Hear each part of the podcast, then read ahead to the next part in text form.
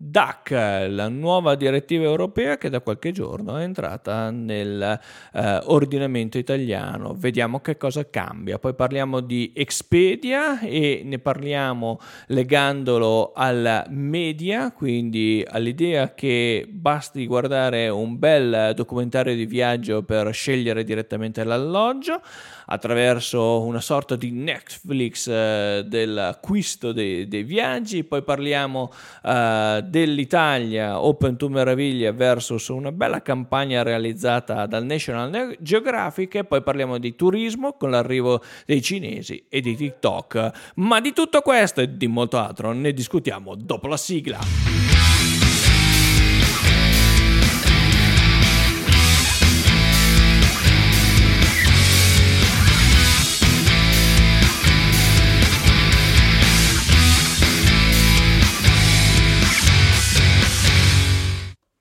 Bentornati in Land Explorer, video podcast che parla di cultura, turismo, digitale e impresa mettendo al centro il territorio. Io sono Samuel Piano e vi do il mio personalissimo benvenuto in questa nuova puntata di lunedì 8 maggio 2023, ma partiamo subito a bomba. DAC 7. Sì, DAC 7 che cos'è? È una nuova direttiva realizzata dall'Unione Europea e che ha il compito di av- far alleare, diciamo così, il fisco alle piattaforme che promuovono experience, alloggi, eccetera, chiedendo a queste piattaforme di creare i nominativi, quindi di consegnare i nominativi dei beneficiari dei pagamenti, dei codici fiscali, dei dati catastali e delle coordinate bancarie. E qui eh, chi conosce bene il mondo del turismo sa che vuol dire bloccare sostanzialmente la creazione di nero o bloccare eh, fortemente o limitare fortemente quello che eh, sono eh, le situazioni eh, ambigue anche perché per alcune professioni è necessario avere delle abilitazioni specifiche. Chi ne è, ne è beneficiario, chi è coinvolto? Host, co-host, portali, app, property manager, agenzie immobiliari, experience, quindi tutto il mondo. Chi è che ne rimane fuori? Soggetti con meno di 30 prenotazioni nell'anno e con meno di 2.000 euro di incassi e i soggetti con più di 2 milioni di prenotazioni. Molto probabilmente queste due categorie, la prima è talmente residuale, quella sotto i 2.000 euro di incassi, che può essere ancora gestita sotto forma di eh, forme speciali al posto di avere la partita IVA, eccetera, quindi di, di tutta la parte eh, di creazione di un'azienda e quelle con i 2 milioni di eh, prenotazioni che molto probabilmente sono eh, già eh, gestite in maniera ottimale. Questo comporta una rivoluzione nei contratti perché se eh, una volta richiesta la riconferma del contratto, e qui mi permetto di essere molto chiaro, Airbnb è già in atto, eh, ha già attivato tutto l- questo sistema di raccolta dei dati dei beneficiari, quindi vi invito a controllare anche Booking, Expedia, eccetera, se siete degli host, dei property manager, proprio perché c'è questo interesse, ma è ancora più più interessante è il fatto che se l'host non fornisce informazioni indispensabili ad aderire all'obbligo di legge, quindi per essere coerenti, eh beh, ci potrebbe essere una situazione molto particolare, ovvero il profilo dell'host verrà chiuso o verrà addirittura bloccato, vietato la possibilità di riscriversi alla piattaforma o addirittura tratterrà la piattaforma i compensi dell'host e non li erogherà finché non saranno dati i dati corretti, quindi forniti i dati necessari. Interessante notare anche sull'experience perché questo? Perché avevamo già visto nello scorso video podcast che eh, Airbnb aveva un po' bloccato la creazione di nuove experience, eh, anche perché l'idea di base era quella di permettere a host e guest di essere molto molto simili nella creazione delle, ehm, di, di, queste esperienze condivise. Qual è il problema? Eh, il problema è che alcune attività eh, nel turismo, in particolare in Italia, sono estremamente normate e questo è un problema.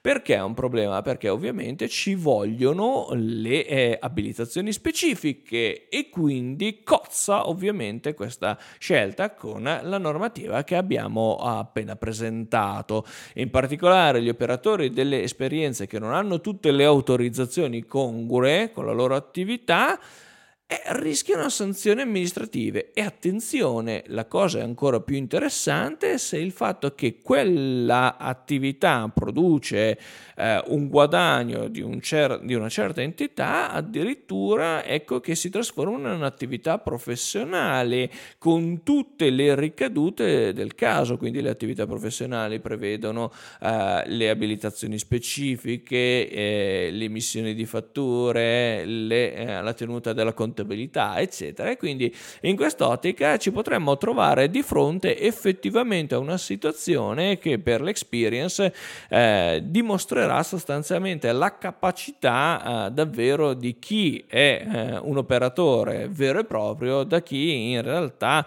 millanta o almeno si spera perché effettivamente in alcune situazioni è inutile nasconderci dietro un dito ci sono situazioni che effettivamente dovranno essere sanate come in altre occasioni personalmente ritengo che alcune tipologie di abilitazioni possono essere inglobate in un'abilitazione più ampia in modo tale da non continuare a vessare gli operatori di eh, balzi e balzelli sostanzialmente eh, di, di formazione e dall'altra parte però è anche giusto che chi diventa un professionista e po- voglia essere un professionista in un determinato campo possa tranquillamente lavorare senza eh, avere eh, abusivismo in ogni angolo eh, della propria attività. Per quanto riguarda invece Open to Meraviglia, torniamo a parlarne non tanto per dare eh, spazio alla lettera realizzata dal, dallo studio eh, appunto da, da, chi ha realizzato eh, la, uh, la, campagna Open to Meraviglia, ovvero uh, lo studio Armando Testa, l'agenzia Armando Testa. Perché? Eh, perché effettivamente abbiamo oh, mostrato tutte le eh, problematiche eh, di quella campagna. Qualcuno, di, come ha sottolineato Armando Testa, ha fatto troppo scalpore a questa situazione, forse non avete capito l'importanza di questa attività e addirittura è uscito sul Corriere Open to Grazie, eh, che è una lunga lettera dove sostanzialmente l'agenzia Armando Testa difende il proprio operato. Um, noi mh, dopo aver mostrato alcune incongruenze riteniamo che comunque eh, l'agenzia Armando Testa abbia sicuramente operato uh, rispetto ad uh, un, uh, una richiesta specifica del committente, sicuramente tra l'altro è anche reperibile questa uh, commessa e quindi diciamo così il brief in generale è uh, a disposizione e, e, ovviamente c'è anche la uh, graduatoria per cui ha visto appunto vincitrice l'agenzia Armando Testa rispetto ad altri competitor. Ovviamente vi lascio tutti i link in descrizione però permetteteci, oltre che di sottolineare come l'intelligenza uh, artificiale abbia battuto ampiamente uh, il, l'idea di Armando Testa, uh, c'è anche una campagna di ehm, National Geographic che è molto interessante. in un lungo articolo del National Geographic propone sostanzialmente quattro modi per visitare, 14 modi per visitare l'Italia. Ve lo metto anche questo eh, in descrizione. E beh, eh, fa un ragionamento molto interessante perché promuove eh, 14 destinazioni da Genova ai paesaggi toscani eh, al, al, viaggio sulla costiera amalfitana piuttosto che la grande Genova, eh, il Parma attraverso il cibo. Quindi una forma sicuramente eh, in alcuni casi anche stereotipata eh, dell'Italia da un punto di vista eh, di abbinamento, no? Parma il cibo ovviamente è facile pensarlo, eh, ma anche in altre occasioni invece dimostra una modalità che è diversa di eh, analisi e questo è interessante perché ovviamente ehm, ci promuove, ci propone un'idea eh, di Italia che magari già anche conosciamo, sotto una nuova forma, quindi non è solo il che cosa si promuove, ma anche il come lo si promuove che ha la stessa valenza in questo caso, soprattutto su una destinazione molto articolata come quella italiana. Per quanto riguarda invece eh, modalità sempre di promozione eh, diciamo delle destinazioni turistiche, Expedia come al solito sa vedere lungo lo abbiamo già visto in altre occasioni e in parte nel nostro video podcast ne abbiamo parlato in tante occasioni, no? Abbiamo fatto l'esempio dei paesaggi dello sceneggiato di Montalbano che diventano subito mete turistiche, però non abbiamo mai avuto fino ad ora, ed ecco qui la novità di Expedia, eh, in particolare la parte, la divisione di Expedia legata al Media Group, che è riuscita sostanzialmente a realizzare che cosa? Insieme a um, Brand USA che è, è una tv uh, via web eh, si è creato una serie di veri e propri um, video um, di travel quindi um, viaggi documentari eccetera dove però è possibile direttamente dalla piattaforma in cui si sta vedendo questo streaming eh, di documentari di viaggio scegliere cliccare, scegliere i vari uh, alloggi e i vari eh, parti delle destinazioni che si stanno visualizzando. Ed è una sorta di Netflix uh, davvero della... Uh, eh, del, del, viaggio, eh, ha creato una, qualcosa di veramente interessante, questa eh, non novità da un punto di vista prettamente teorico, ma sicuramente una idea interessante eh, perché accelera di molto eh, il customer journey. In più, eh, si arriva ad una idea molto interessante dove si trova eh, quello che poi loro hanno chiamato lo slogan di questa idea, ma che io eh, ritengo molto utile eh, analizzare in un'altra forma, ovvero quella del cosiddetto um, processo accorciato, ovvero watch, guardo, pianifico e compro, quindi go, vado.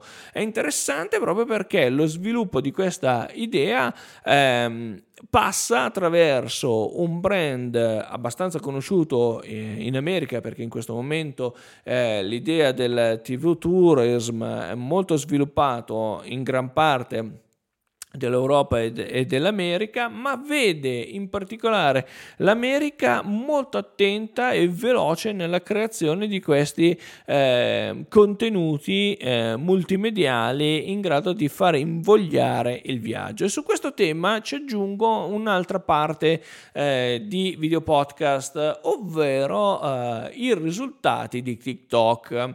Allora, eh, i vari articoli che eh, vi metto uh, riferiti uh, in particolare a TikTok mh, mm, sono in realtà molto probabilmente la situazione di eh, una conferenza stampa rilasciata da, da TikTok eh, relativi ai risultati di due hashtag Travel Talk che ha superato gli 8,8 miliardi di visualizzazioni e TikTok Made Book It che ha, raggiunge, ha raggiunto i 121 milioni di visualizzazioni. Perché è importante questi dati? Eh, perché eh, incredibilmente una piattaforma da contenuti molto veloci sicuramente video, dove c'è una mh, creazione eh, di video molto veloce, una fruizione anche veloce, ma dove eh, la grande differenza è, è la file creativo, quindi eh, il content eh, che deve sviluppare in pochi minuti l'idea di una destinazione che sia omogenea, ma che sia anche coinvolgente, emozionante. Qui il ruolo delle emozioni diventa diventa uh, incredibile da questo punto di vista, ecco che allora dobbiamo ragionare davvero se eh, siamo in grado uh, di uh, capire la portata di TikTok all'interno di questo mondo. No? Prima parlavamo di TV Tourism e adesso i social media, in particolare questo social media, che cosa ha portato? Beh, attenzione, il 58% degli utenti europei ha sperimentato nel mondo fisico nuove esperienze culturali, proprio grazie a TikTok. riesce a stimolare la presenza, non solo l'interesse, ma anche le azioni, perché se vado a vedere che eh, nell'app eh, il 72% grazie ai, eh, contenuti creati dai, eh, dai, creativi si arriva a vedere eh, interessanti eh, questi video e che il 77% dichiara che la piattaforma ha giocato un ruolo di scoperta di una destinazione, un prodotto correlato al viaggio, direi che eh, Oggi, se non siamo su TikTok nel mondo del travel, forse stiamo perdendo delle occasioni. Andiamo a concludere il nostro uh, appuntamento legato al eh, turismo, in particolare al ritorno eh, dei, eh, dei, turisti cinesi. Infatti eh, il turista cinese già nel 2018-2019 aveva avuto eh, importanti ricadute a livello economico in Italia. Adesso nel 2023, ma si, ci si aspetta che solo nel 2024 si raggiunga i livelli pre-pandemia, ci sono ben circa ben 2 milioni di arrivi previsti eh, dalla, dalle aree cinesi, quindi dalla Cina, verso uh, l'Italia. In particolare interessante sarà uh, per loro l'enogastronomia, la natura, lo sport, il wellness. Uh, quindi Enit ha sviluppato una ricerca di mercato che ha poi creato anche delle strategie per attirare l'attenzione eh, di questa tipologia di consumatori attraverso il portale Sohu, uno dei più importanti perché è un portale che attira, eh, eh, parla di attualità, di sport, di costume, di società eh, ed è interessante perché questo eh, portale, eh, rileggendo poi anche i dati a livello di ricerca e di social media, quindi andando ad analizzare il cosiddetto sentiment, si arriva sostanzialmente ad un una analisi che nei primi mesi del 2023 vede l'Italia al settimo posto. E uno dice, oh, cavolo, scarso. No, in realtà dobbiamo contare che la Cina, essendo una grande nazione molto estesa, eh, molti cinesi non conoscono anche altre parti della Cina, quindi nelle prime sei posizioni, eh, prime cinque troviamo eh, aree eh, cinesi o aree contigue a, alla Cina, poi eh, e quindi alle mete asiatiche, poi la sesta eh, destinazione è la Svizzera e la settima guarda caso, è l'Italia. Nel 2018-2019 l'Italia era, pri- era, al primo posto tra le mete europee e la Svizzera al secondo. Abbiamo perso un gradino, ma se dovessimo andare a vedere eh, più in dettaglio eh, le analisi fatte da Enit, scopriamo che in realtà per i social media l'Italia risulta al sesto posto. Morale della favola, eh, l'interesse è altissimo, eh, però dobbiamo accendere subito un faro, ovvero il fatto che eh, i cinesi hanno nuovi modi di voler analizzare, di voler eh, conoscere eh, l'Italia. Non basta più il mordi e fuggi nelle principali capitali eh, europee, nelle principali capitali della cultura italiana ovvero eh, non basta più Roma, Venezia, eh, Firenze, ma dobbiamo uh, pensare a uh, un um, turista cinese più giovane, a un turista cinese che vuole avere un'attenzione maggiore nei suoi confronti, anche se ha poco tempo, e vuole andare a scoprire posti che conosce poco. Quindi il contatto con la natura, il contatto con la montagna, con il benessere e tra le cose che conosce sicuramente di più c'è la uh, torre di Pisa, quella che pende, c'è il Colosseo, ma uh, ci sono nuove destinazioni, la Sicilia, le Cinque Terre, le zone balneari. Ma non c'è solo questo, c'è ad esempio una conoscenza un po' confusa di alcuni... Ehm, diciamo, emergenze culturali, ad esempio la Sagrada Famiglia non è italiana, ma loro la riconoscono così, eh, quindi ci sarà da sistemare queste eh, problematiche comunicazionali.